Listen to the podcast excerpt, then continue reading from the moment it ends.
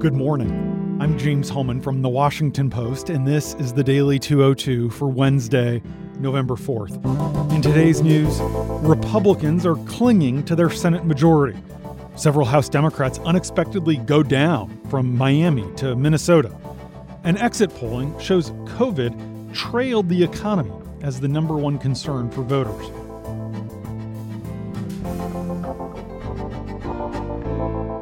But first, the big idea. President Trump prematurely declared at two thirty a.m.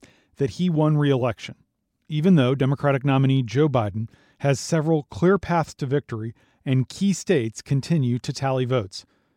Democratic hopes for a resounding coast-to-coast repudiation of Trump did not materialize. Instead, the president was buoyed by victories in Florida, Ohio, and Texas, while keeping his margins with Biden tight in Georgia and North Carolina, both of which remain too close for us to call as of seven thirty a.m. Eastern.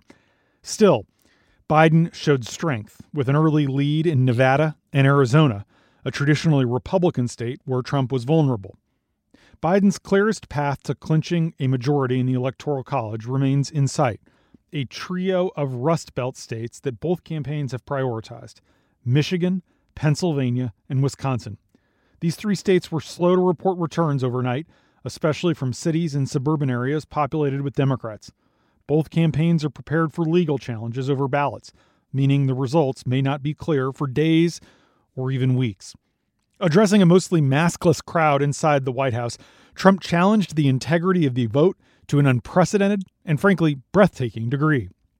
The president said the vote counting in Georgia, Pennsylvania, and other key battleground states amounted to a major fraud on our nation. He had no evidence for this, and he vowed to file lawsuits to stop it. The president claimed he'll go to the U S. Supreme Court to demand that they stop counting ballots in Pennsylvania immediately. There does not appear to be any legitimate legal basis for this. Each state has its own election laws, and challenges to their procedures and practices would be filed in lower-level courts. A little before one a.m., Biden addressed his supporters at an outdoor drive-in rally in his hometown of Wilmington, Delaware, where he urged Democrats to keep the faith and projected confidence that he ultimately will prevail. He said, "We believe we're on track to win this election," but he called for patience and added, quote, "It ain't over till every vote is counted."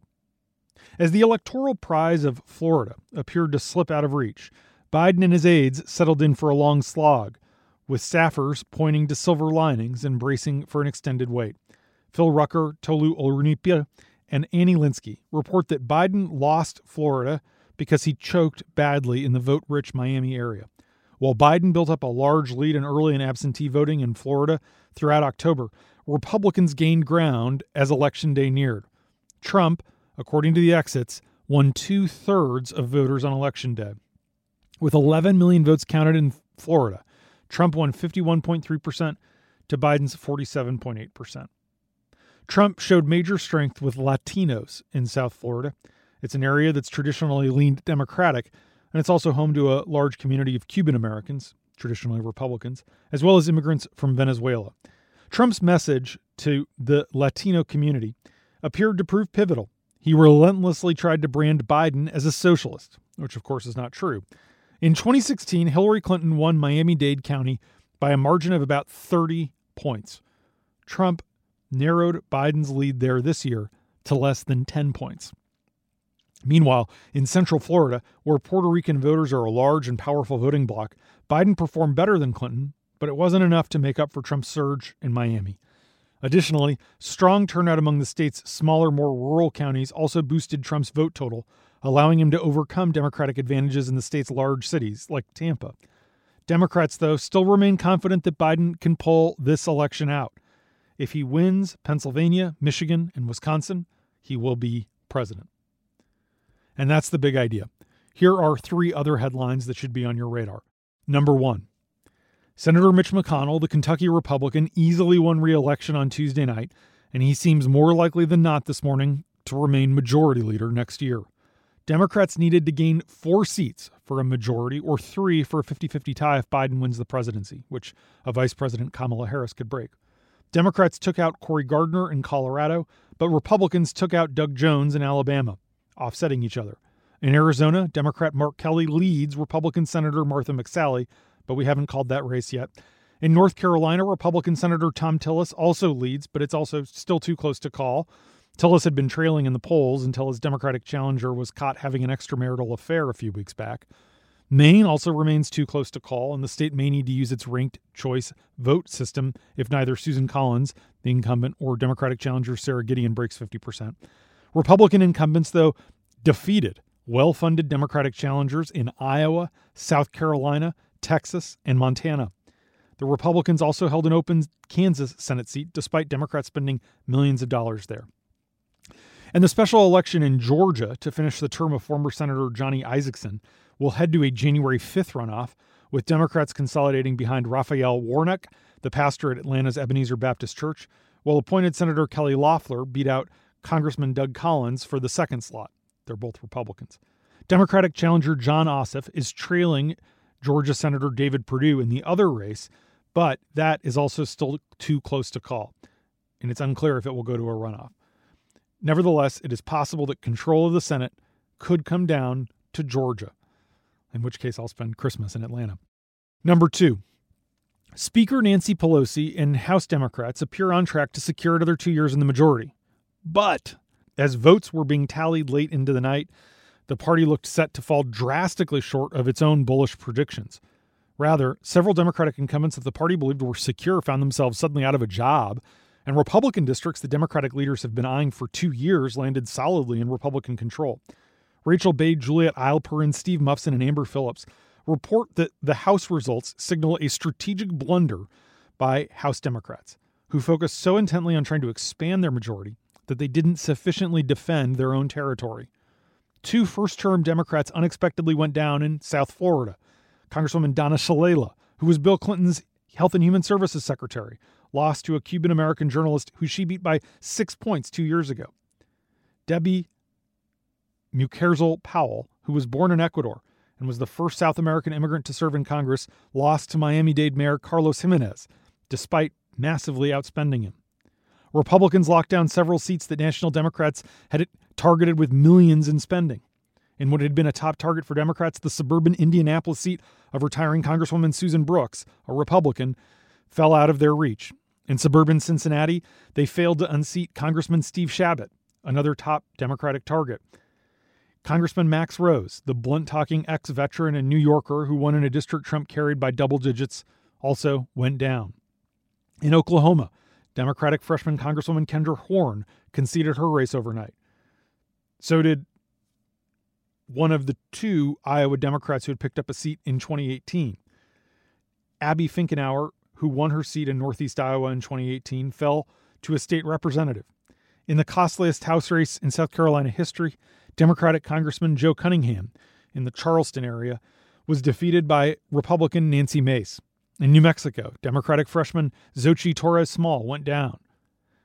One of the biggest surprises of the night on the House side was that even Colin Peterson in Minnesota, someone who's represented the state's rural western half that borders North Dakota for three decades, who's withstood a series of Republican waves, lost to a former lieutenant governor. He won easily in twenty sixteen, despite Trump carrying that district by thirty points. Now he's out of a job. And Republicans did much better than they expected in vulnerable suburban areas. In Missouri, Ann Wagner, the leader of the G O P's suburban caucus, held on in a race that had been labeled a toss-up. So did French Hill in Little Rock and Rodney Davis in the Chicago suburbs. To be sure, Democrats had some wins. The party early on picked up two seats in North Carolina, taking advantage of redrawn congressional maps. Perhaps nowhere will Democratic disappointment be more pronounced than Texas, a state that has increasingly become competitive and which Democrats thought would be a prime example of the political realignment happening in the nation. Instead, five Republican incumbents in competitive districts, all of whom had been targeted by Democrats, won, including Dan Crenshaw, Van Taylor, Roger Williams, John Carter, and even Michael McCall, who was considered the most beatable of the five by the Dems. Democrats also lost a Texas seat that they had considered an easy pickup, Texas's twenty-third district, which is a border district where moderate Congressman Will Hurd retired. It was a bad night for the Democrats in the House. Number three, according to national exit polling, two in ten American voters said that the pandemic, which has left more than two hundred thirty-three thousand Americans dead and upended life around the globe, was the most important issue on their minds when they selected who to vote for for president. About the exact same number cited racial inequality, but one-third of voters said they were primarily voted in making up their mind by the economy, and six in ten of them voted for Donald Trump. A slight majority of voters said it's more important to contain the coronavirus now, even if the necessary measures hurt the economy, while about four in ten said the economy is more important, even if restoring the nation's economic health hamstrings efforts to slow the spread of the contagion. Yesterday, about ninety thousand new infections were reported, bringing the U S to more than nine point three million cases. The virus continues to surge through the Midwest and the Great Plains. Seven states set new records for hospitalizations of COVID patients, including Iowa, Ohio, and Wisconsin. A new study out this morning from the American Academy of Pediatrics and the Children's Hospital Association shows an alarming surge of new infections among children.